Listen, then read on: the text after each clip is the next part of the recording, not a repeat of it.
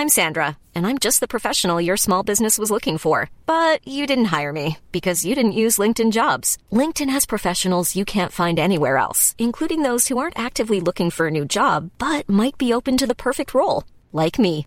In a given month, over 70% of LinkedIn users don't visit other leading job sites. So if you're not looking on LinkedIn, you'll miss out on great candidates like Sandra. Start hiring professionals like a professional. Post your free job on linkedin.com/people today. Hey, I'm Ryan Reynolds. At Mint Mobile, we like to do the opposite of what Big Wireless does. They charge you a lot, we charge you a little. So naturally, when they announced they'd be raising their prices due to inflation, we decided to deflate our prices due to not hating you. That's right. We're cutting the price of Mint Unlimited from $30 a month to just $15 a month. Give it a try at mintmobile.com slash switch. $45 upfront for three months plus taxes and fees. Promo rate for new customers for limited time. Unlimited more than 40 gigabytes per month. Slows. Full terms at mintmobile.com. Vi är sponsrade av Länsförsäkringar, Manne Forsberg och alla hugade lyssnare där ute i stugorna. Det stämmer. Jag har lovat mig själv och brutit mot löftet många gånger att strunta i att falla till föga för så här helt meningslös konsumtion som mina barn ivrigt uppmuntrar mig till. Mm. Förr i tiden så var det liksom i butiken, det här som var framme vid kassalinjen, någon typ serietidning som var helt onödig och som de trodde att de var intresserade av men var för små för att bry sig om sen eller någon liksom eh, plastleksak eller och nu är det kanske liksom swish till någon mascara fast de har 30 stycken redan som ligger i drivor på badrumsgolvet. Och jag har räknat på det, att om jag har bränt 1000 kronor sen barnet föddes på den här meningslösa konsumtionen i månaden, Mm. så hade jag kunnat spara ungefär 100 000 kronor var till Iris och Rut. Ja, det är otroligt. Alltså det hade ju varit sköna pengar för dem att ha. Ja, det är mycket i livet som förändras oavsett vad man liksom säger till sig själv eller inte. Och eh, då finns eh, länsförsäkringar där eh, som trygghet. Eh, jag vill tacka Länsförsäkringar för det här, eller vi vill göra det. Och så vill jag också säga att ni inte får glömma att Länsförsäkringars eh, bank kan hjälpa dig med både lån och sparande. Tack så mycket Länsförsäkringar.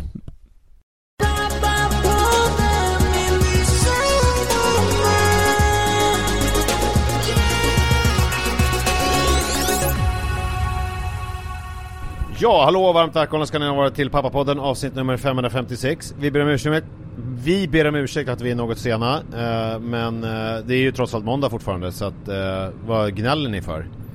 Eh, Ja, Ja. precis. Håll käften. exakt. Eh, jag har tänkt på en grej Mm. med eh, den här um, eh, Alltså kurdiska räven, foxtrot, knarkkrig Allting det här med narkotikahandeln och det Så har jag Ja. Nu har jag liksom Jag har, jag har ingen, ingen riktig åsikt i det här men Jag har börjat fundera på En röst som jag liksom inte hör i debatten eh, Mm. I alla fall inte i de forum där jag befinner mig Det är att om man tar nu att vi har ett samhälle med de här otroliga problemen med eh, den här droghandeln eh, som skapar de här konflikterna. När är det värt att liksom eh, välja mellan pest eller kolera? Det vill säga alltså legalisera drogerna och skö- låta staten sköta det likt Systembolaget för att få bort liksom den illegala handeln eh, och få bort det här liksom kriget från gatorna och, och, och, och liksom ställa det mot det, den negativa påverkan som droger har på samhället eh, i form av liksom sjukhuskostnader och folkhälsa eh, och så vidare. För jag, jag, jag har liksom inte hört någon prata om Eh, alltså just den aspekten det, det jag har hört pratas om det är ju den här drogskammen. Alltså att man att eh, folk som partyknarkar ska börja så här precis som man ska ha flygskam så ska man ha liksom Ja. eh, typ eh, eh, marijuanaskam eller kokainskam för att man liksom man bidrar till bara för att man är liksom någon slags medelklass med en stabil och trygg eh, grund att stå på så bidrar man till det här mörkersamhället där barn skjuter varandra genom att liksom köpa droger.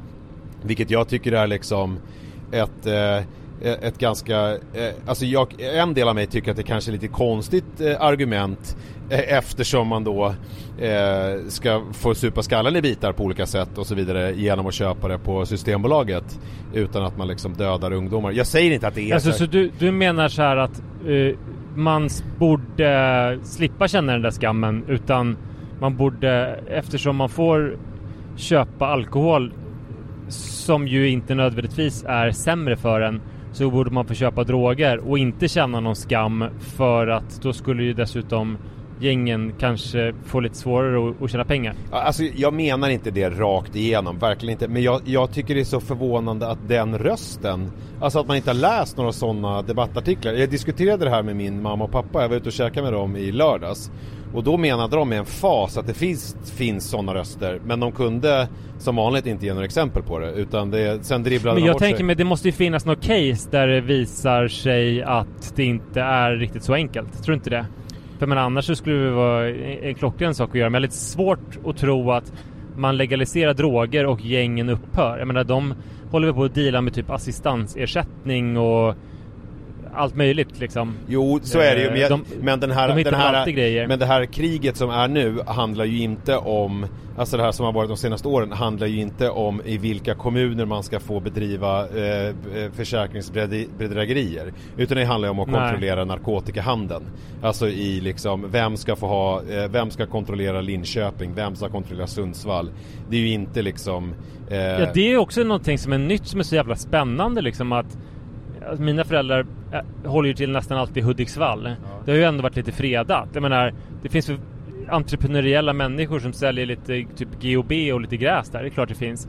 Men nu har ju det till och med blivit en franchise där. Ja. Och att det sitter, som du säger, folk i Stockholm och bestämmer sig. Jag ska ha Delsbo. Mm. Och att det liksom styrs från Turkiet och Stockholm. Att det ska vara liksom så här krig i Delsbo om vem som ska stå utanför ICA Stintan liksom. Jo men och att det blir det här proxy Det är ju helt absurt att det sitter en eh, lirare och nu då två lirare och bråkar med varandra i Turkiet genom någon sån här proxykrig där de låter småbarn skjuta sina respektive olika anhöriga. Alltså det, det är ju om man hade, om man hade liksom sett det här, om någon hade sagt det här till mig för tio år sedan.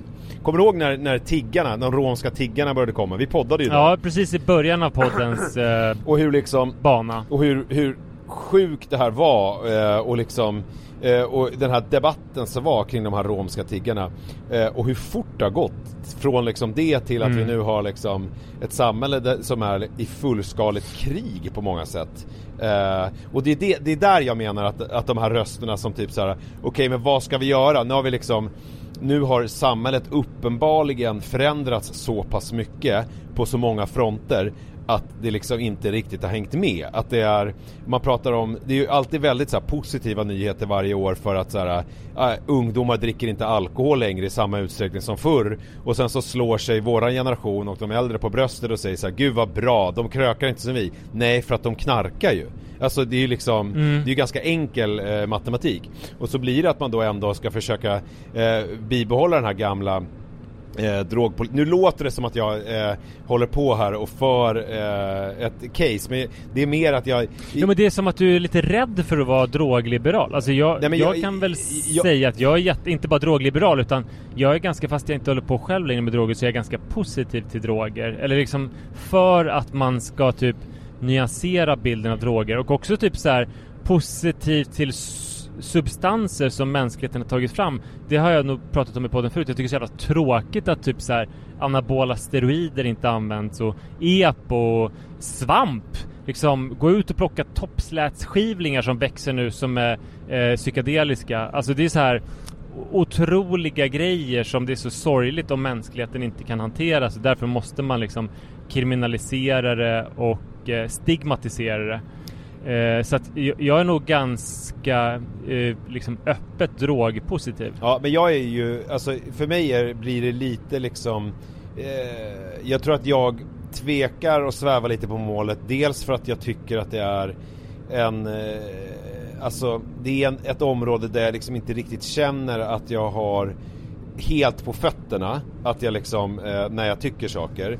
Eh, och jag, jag är också Eh, lite trött på folk som tycker i största allmänhet har åsikter.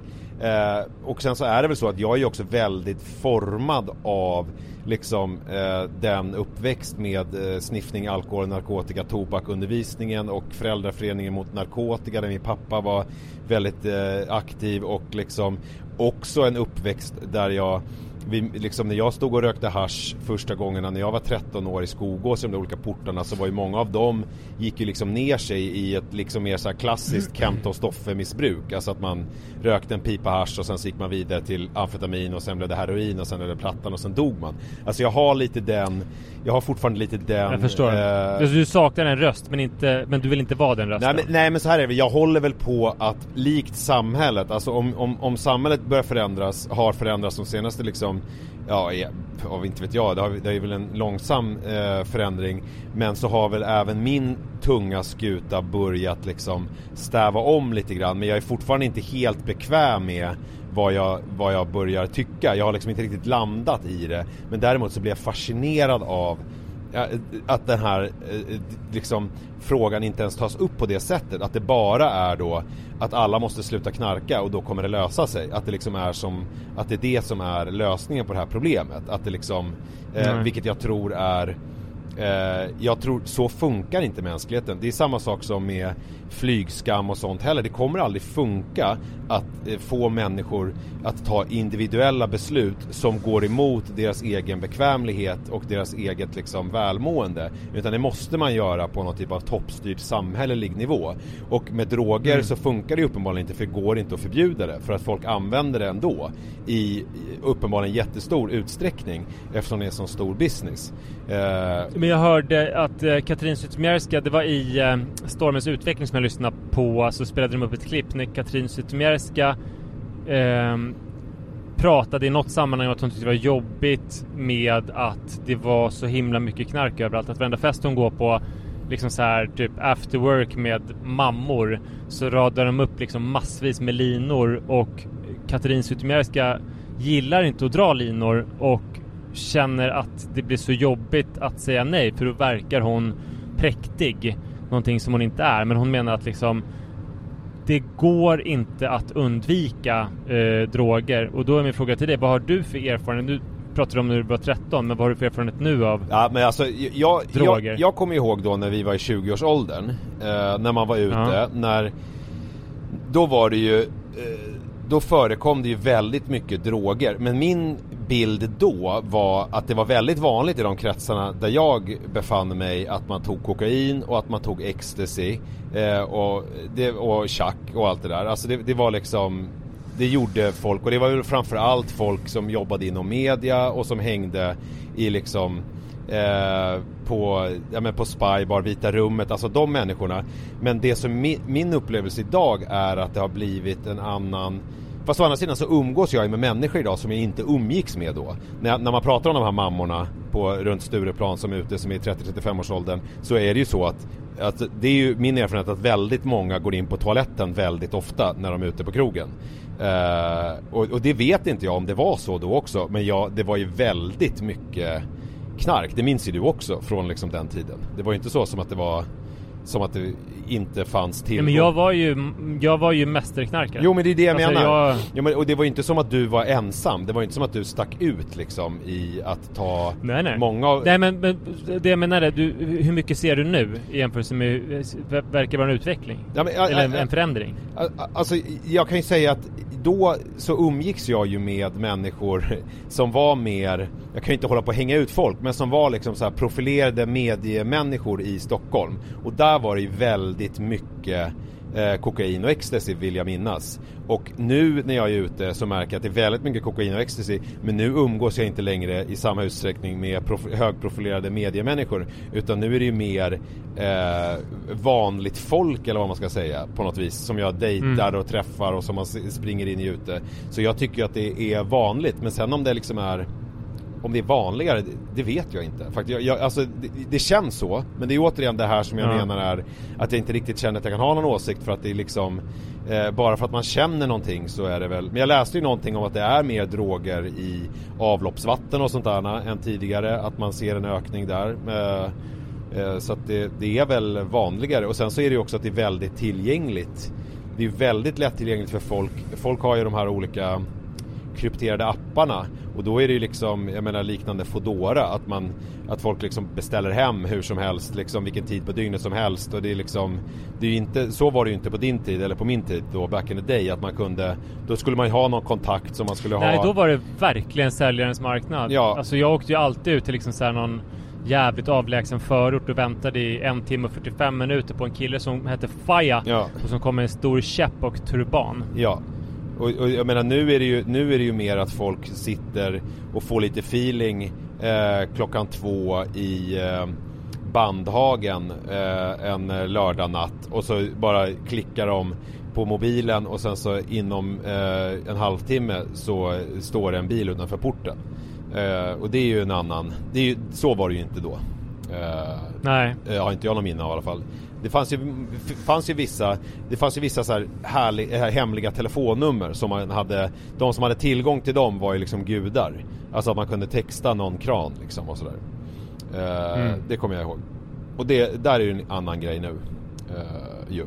Men, men så, så att det som jag tycker är intressant är att den här eh, diskussionen kring gängvåldet och kring de här ungdomarna eh, som skjuter varandra är eh, att det liksom är lite konstigt att, att inte just den rösten hörs. Alltså vad händer om man legaliserar hela grejen? Kommer de, de, för den här, eh, vad heter han nu, Ravi Majid, eh, kurdiska räven, eh, alltså han framställs ju i alla reportage och sånt som en så här, eh, en driven entreprenör som drev den här korvkiosken och sen eh, var väldigt ung och lovande och var duktig i skolan och han, han verkar ju vara, han verkar kunna vara en, en eh, jätteduktig affärsledare. Sen så eh, råkade han då kanske i kombination med ett, eh, ett speciellt psyke eh, hamna då i en business som är, har ett otroligt våldskapital eh, och eh, han går över lik för sin eh, för sin rätt att tjäna pengar och så vidare.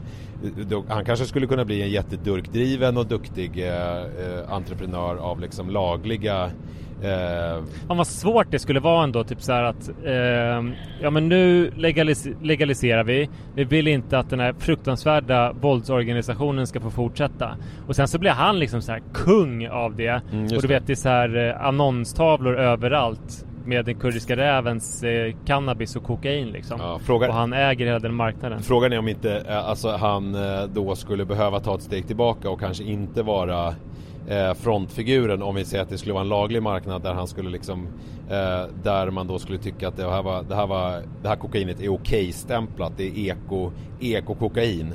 Då tror jag kanske inte att det var kurdiska räven som skulle vara Ja men det liksom, kanske är så att så här, medelklassen tycker att det lite, blir lite för töntigt med det här ekostämplade kokainet som man verkligen vill ha ändå Ja, men du vet kurdiska räven-ladd. Ja men då är det ju så här att om det blir lite töntigt och ekostämplat och det får en töntstämpel Då kanske färre håller på med det och det kanske är bättre för samhället. Inte vet jag. Alltså ja, om man tar bort laddningen kring det. Gud, nu är jag ju bara helt... Laddningen! Ah, Ordvits. ah, ah, Ja, det var en omedveten.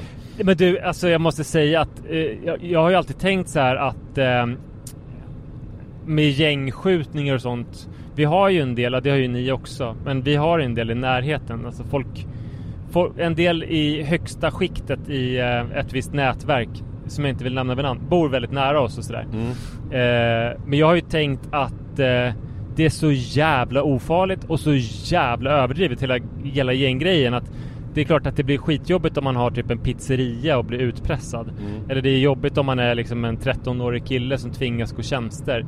Eller om man är i krig med dem. Men att det är ju ganska få sådana som jag, det vill säga män i eh, medelklassen som behöver befatta sig med det överhuvudtaget. Det har väl hänt någon gång att det är något skott som har liksom rikoschetterat eh, så att någon har fått det på sig. Men det måste ju vara liksom så här ett av de ovanligaste sätten att dö på ändå. Ehm, men och det är min fasta övertygelse. Men nu har det kommit så jävla jävla nära så att häromveckan så satt jag, som jag ofta gör, i en bil utanför Iris träning i Västertorpshallen.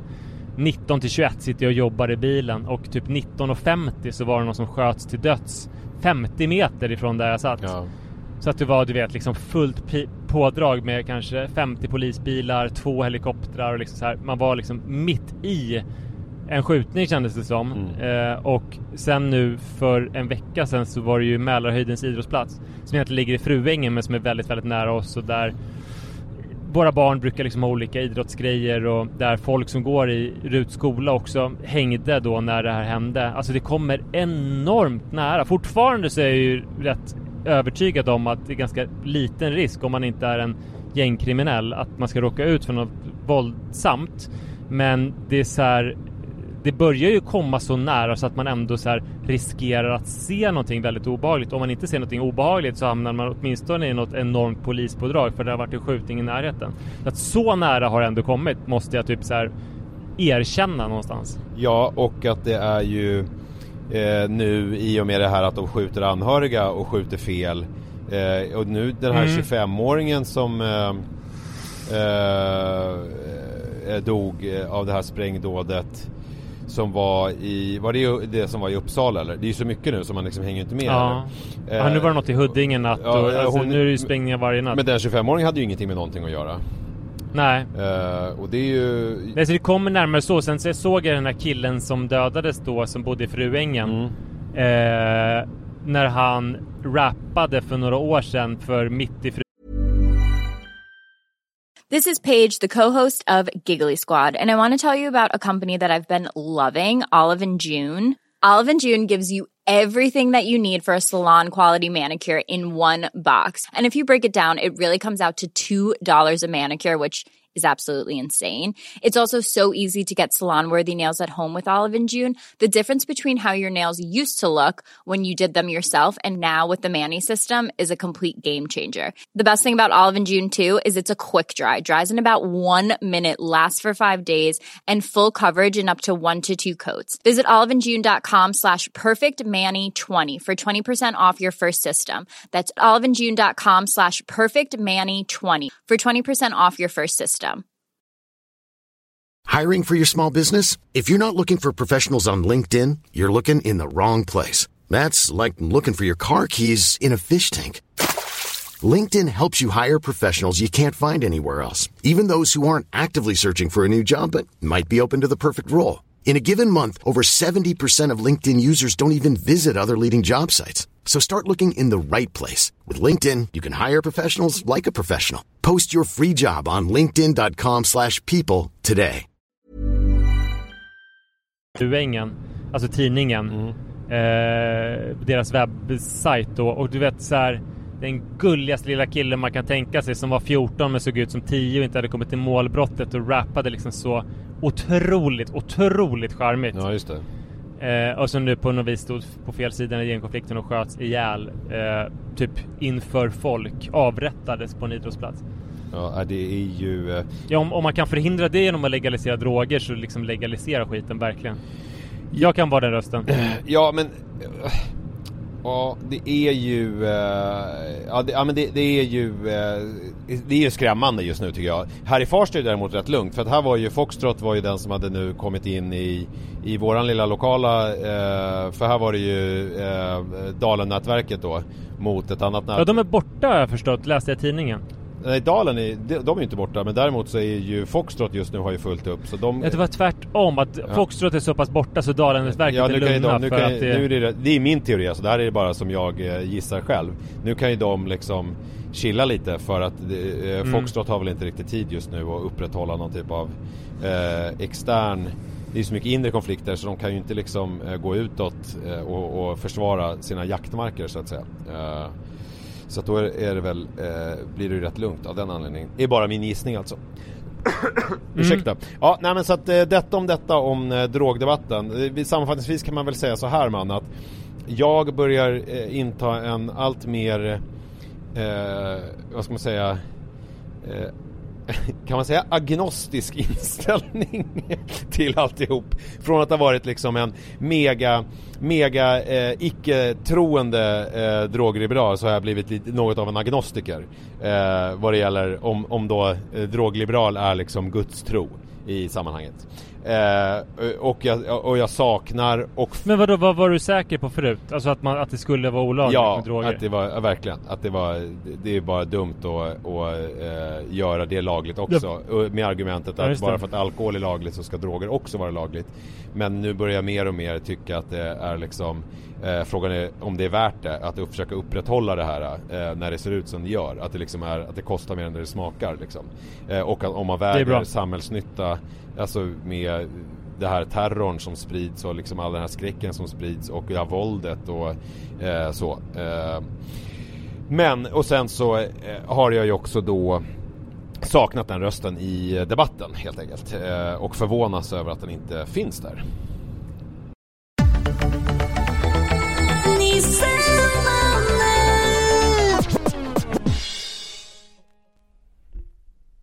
Det värsta som mina barn kan kalla mig Det är Och det vet de. Det är när de liksom antyder att jag skulle vara en konservativ gubbe. Ja, just det. För att min självbild är att jag är verkligen varken gubbe eller särskilt konservativ. Ja, just det. Eh, till exempel då så antyder de att jag älskar att äta kött. Ja. Eh, och att jag gör det alltså nästan inte för att jag tycker det är gott med kött utan att jag är en sån jävla förstockad gubbe. Ja.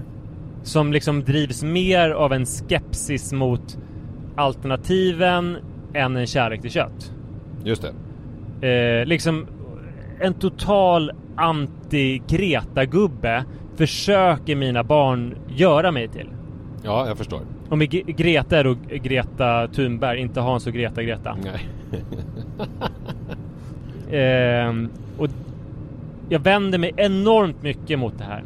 Men när jag tittar på mig själv så utifrån så ser jag att det finns vissa attribut som liknar en typisk anti-Greta-gubbe. Eh, till exempel så kör jag ju bil. Ja. Eh, alltså ofta om man är en tydligt pro-Greta-gubbe då manifesterar man ju det genom att eh, köra en sån här lådcykel som vissa gör där vi bor. Ja. Det är typ så här, antingen har man en lådcykel, då visar man tydligt att jag tycker att det är bra att Greta finns och skolstrejkar, ja. eller skolstrejkade. Ja. Eller så kör man bil och då visar man att eh, jag skiter i. Och jag eh, flyger gärna på semestern. Och jag tycker att kött är gott och det är lite bögigt med eh, grönsaker. Alltså det är som att allt är ett ställningstagande liksom? Mm, ja. ja exakt. Just det. Alltså det blir ett ställningstagande bara att vara en man som är eh, 38 plus. Om man är under 38 då är man ändå någon slags ungdom. Då kan man inte vara en förstockad gubbe. Ja men där är jag ju, det, där, det där har jag ju, du vet ju jag hade sån här ålderskris förut ju och tyckte att jag började bli gammal och allt sånt ja. där. Men det har jag ju liksom då botat det har, jag väl, det har jag säkert berättat i podden redan eh, Men jag kan berätta igen då för jag tycker det är ganska kul. Genom att dejta tjejer i 30-årsåldern eh, från Östermalm. För där är, man, där är jag ju lammkött För de är så vana vid män i 50-55 årsåldern mm -hmm. Så att då blir man Nej det har du nog inte berättat. Ja nej, men så är det. Så att det är, det är ett riktigt eh, eh En riktig sån här Var, Varför just Ungdomens källa. Vad, vad tror du det beror på att just tjejer från Östermalm dejtar så himla gamla män? Ja Säg det du. Säg det. Jag har ingen aning. Men, men det, tjejer från liksom Vällingby dejtar inte gamla män? Uh, nej det gör de inte. Men jag tror väl kanske nu slår det mig, alltså om jag bara, det här är en tanke som jag slår mig nu, att de som dejtar mig, som vill dejta mig mm. liksom i de här apparna, de gillar ju äldre män. Och i det, i den, och de är oftast uh, har oftast varit kvinnor från Östermalm av någon anledning. Eller liksom som är Östermalms anknutna på något vis. Och de... Vad, du, vad, vad gillade de sa du? Jag ja, men äldre män. Alltså de, eftersom de, de matchar med mig så är det ju så att då, då, har de ju någon grej. Om man är runt 30 och vill träffa en man som är 43 eh, så är det ju ofta så att det är ett mönster hos dem. Att de gillar äldre män så att säga. Eh, och då är ja, jag i väldigt mycket i det yngre segmentet av de äldre män som de brukar dejta så att säga. Gud jag brukar inte dejta så här unga äldre män. Typ så. Nej. Men du är ändå en, en, en, äldre man fast en ung sådan. Uh, ja, det var ju jag som sa För det. det skulle ju kunna vara ålderskris, alltså. Ja, men det, det var ju jag som sa det nu. Att, det, att de, ja. det, det, är inte de som har formulerat det som att jag är en ung äldre Nej. man. Utan de tycker att jag är ung liksom. Just det. Mm. Men jag är ju Men, vä- men är ju frågan är så här, känner, känner du dig eh, ung av att vara med unga personer eller känner du dig gammal av det? Jag antar att man kan känna både och beroende på var man är i sin ålderskris. Men det blir, så, det blir ju lite, man får en liten skev bild av verkligheten ju tack vare apparna. För att de unga personer som jag, eh, som jag sa precis, alltså de unga personer som väljer att träffa mig de vet ju att jag är äldre så då blir det ju liksom inte som att jag eh, eh, träffar liksom någon sån här vad heter det, eh, vad Stig, eh, Sla, inte Slas utan Stig Larsson där Larsson. med pH-värdet i, i kvinnliga könsorganet förändras efter eh, liksom Men han pratar ju med 11-åringar. Ja precis, Eh, jag menar det är ju, det är ju någonting annat alltså så att jag, jag, ja, de är ju de är ju med äldre män för att de tycker att det är härligt. Så att då blir, det blir lite falskt att, att säga att jag känner mig yngre av att vara med dem. För de vill ju vara med äldre. Så att det blir liksom, det är ju inte som att jag är med en 25-åring som eh, dejtar 20-åringar eller 23-åringar eller en 30-åring som dejtar 28-åringar. Utan ofta är det ju så att om de är 33 eh, så har de senaste de har träffats har varit liksom mellan 40 och 50 och kanske lite till. Eh, och inte och tycker att eh, mä- män i deras egen ålder är barnsliga och löjliga och töntiga och vill de inte ta i med tång. Så att det är en speciell typ av person som ju liksom inte riktigt kan liksom spegla hela den delen av kvinnligheten så att säga. Så att det är lite svårt att Men säga. Vilken ålder är de i då? Vilka är de? De som du nämnde att du träffar? Alltså det är ju eh, otroligt olika. Men eh, det, det finns ju inga, det är inga liksom speciella här nu. Utan det är väl, men det är mellan 30 och eh, kanske 29 och 36 då. Säg det spannet. Just det. Mm. Ja, 36 är ju inte svinungt. Nej, men, det är eh, ändå, hur fan alltså, kom vi in på det? är ju, alltså en 35-åring är ju jag åtta år äldre än. Alltså det är nästan 10 år. Så att det är ju så här, klart det inte är svinungt men det är ju liksom Det börjar ändå bli liksom en åldersskillnad där. Ja. Så är det ju. Eh, Men det var inte det vi pratade om. Vi pratade om eh, eh, att du blir eh, gubbshamead av dina barn.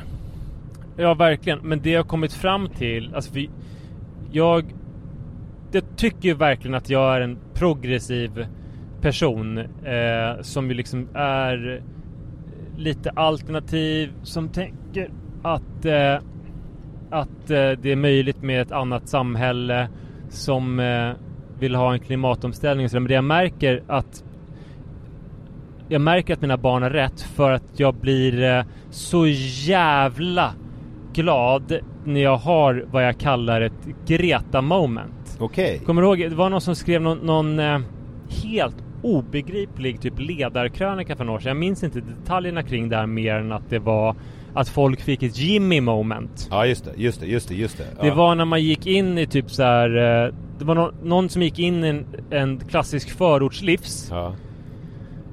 Eh, alltså som vi har Bredängs livs. Eh, och sen så såg den att, åh jävlar, vi- i köttdisken är det halalkött. Och då fick den ett Jimmy moment. Och sen så gick den i frysdisken och där var det jävligt konstiga grejer. Eh, typ eh, fryst karp. Och då fick den ett Jimmy moment. Och sen så upptäckte den att de sålde okra i grönsaksavdelningen. Då fick den ytterligare ett Jimmy moment. Ehm, eh, och då var ju det att den blev liksom eh, närmade sig då Jimmy. Så jag ska kanske kalla det att jag får anti-Greta moments. Ja. Och det får jag. Jag har börjat med att när jag hämtar Adrian så har jag, jag upptäckte det för några veckor sedan att eh, det funkar så jävla bra med festisar. Festis används typ inte längre Nej. för det är liksom så här onödigt premium. En sån kostar väl 12 spänn. Ja. Men på, om man köper liksom typ Hemköps eller Coops egna sådana där tetror så kan man få typ så här tre stycken för fem kronor. Och de är svingoda. Ofta när jag har varit ute och motionerat någonstans så blir jag själv glad att jag hittar en sån där i bilen och kan sörpla i mig de där 25 centiliterna. Men jag upptäckte veckan att han kan dricka sådana så himla bra med sugrör. Ja. Och det har blivit lite en tradition att när jag hämtar honom från förskolan så får han en sån där tetra. Det minns jag eh, när barnen lärde sig att suga sugrör. Ja. Det är en bra grej att kunna. Ja men det är att, eh, så- så... grej, färdigheter som man måste eh, lära sig liksom. Att suga på Ja, sug... måste lära sig hantera sugröret men det som är fascinerande, eh, fast man kan ju ändå förstå att det är så, det är att de är så jävla bra på att suga. Alltså Adrian, idag var han lite extra törstig, då sög han i sig ändå 25 centiliter på typ så här 15 sekunder. Eh, för att han är liksom, om det är någonting som en tultare har övat på i sitt liv så är det att suga. Ja, det är sant. Eh, han är ju briljant. För mig är det så här lite frustrerande att suga på sånt där för att det går alldeles på tok för långsamt. Ja. En annan tradition som, eller så här, vi har ju våra rutiner nu. Dels så är en, en grej är att vi, eh, att vi har fruktansvärt eh, slappa morgnar på ett härligt sätt. Ja. Att eh, jag väcker honom inte förrän klockan åtta om han sover. Och sen så tar vi det svinlugnt på morgonen och sen så kommer vi till förskolan kanske tio över nio. Och när vi ska till förskolan så lyssnar vi alltid på I need a dollar. ja, just det. Eh, I need a dollar, Dollar, dollar. na, na, dollar was I need... Sen, hej, hej! Och det är så jävla fint att jag sa till Adrian för ett tag sedan så här. Eh, ska vi lyssna på musik? Eh, när vi skulle sätta oss i bilen. Då sa han Hej, hej! Eh, det, det börjar bli ganska så här avancerad kommunikation tycker jag. Att han kan då börja sjunga Ja, man måste ju jobba in det hårt. Vi lyssnar på den varje morgon. Så på vägen dit så lyssnar vi på I need a dollar och eh, på vägen hem så får han en eh, Festis piratkopia.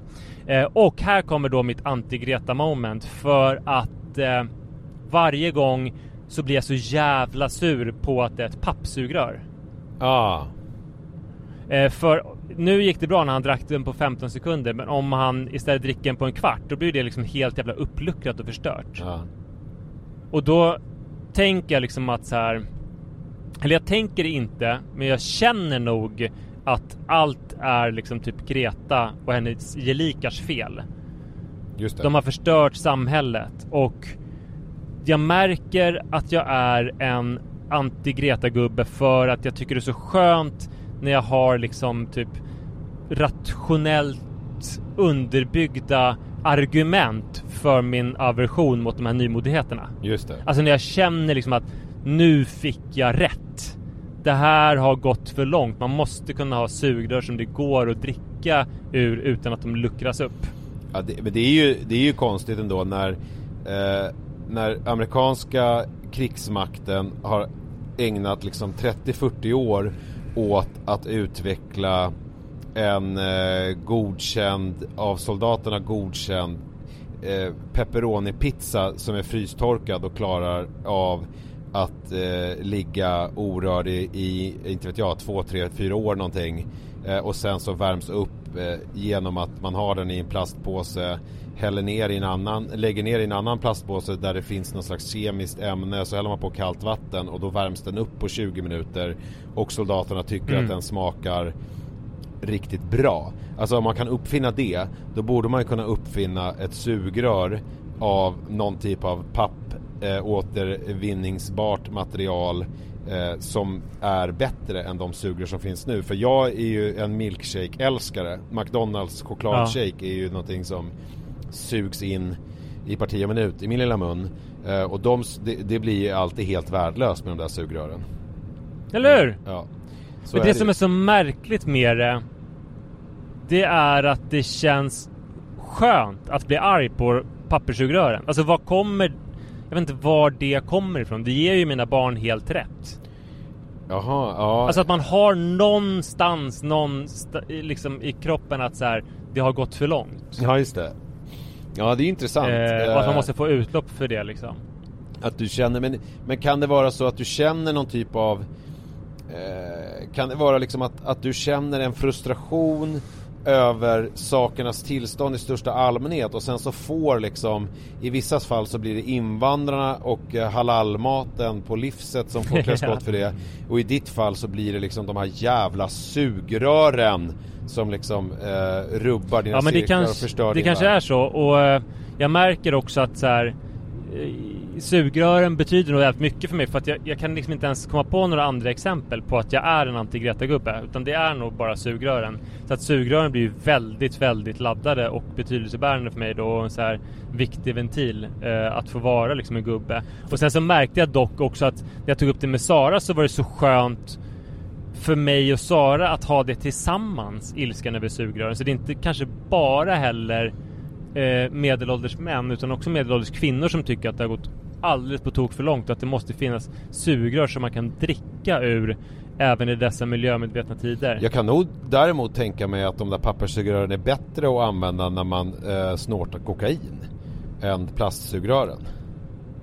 Nej, plast är jättebra att snorta kokain Ja, men jag bara tänkte att det jag, var jag liksom... tror att det fastnar, om de bara blir minsta lilla fuktiga Ja. Vilket de ju blir, då fastnar ju kokainet i innerväggarna på de här sugrören Ja. Så även det är de helt värdelösa till Ja, alltså inte ens där är det bättre. Ja. Nej, nej, nej Nej, Nej, men- nej så, så det, det känns skönt att vara en anti-Greta-gubbe Och mina barn hade rätt hela tiden Så ska det vara. Ha det bra hörni! Hej!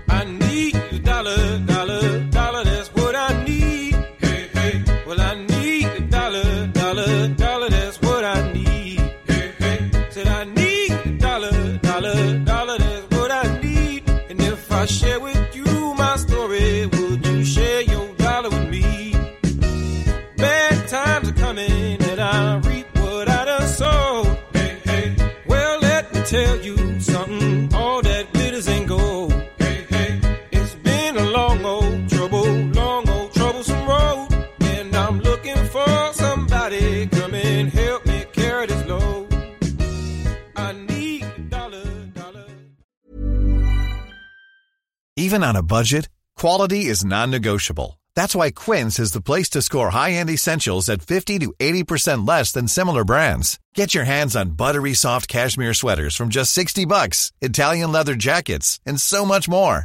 And the best part about Quince, they exclusively partner with factories committed to safe, ethical, and responsible manufacturing. Elevate your style without the elevated price tag with Quince. Go to quince.com slash upgrade for free shipping and 365-day returns. Hi, I'm Daniel, founder of Pretty Litter. Cats and cat owners deserve better than any old fashioned litter. That's why I teamed up with scientists and veterinarians to create Pretty Litter. Its innovative crystal formula has superior odor control and weighs up to 80% less than clay litter. Pretty Litter even monitors health by changing colors to help detect early signs of potential illness. It's the world's smartest kitty litter. Go to prettylitter.com and use code ACAST for 20% off your first order and a free cat toy. Terms and conditions apply. See site for details.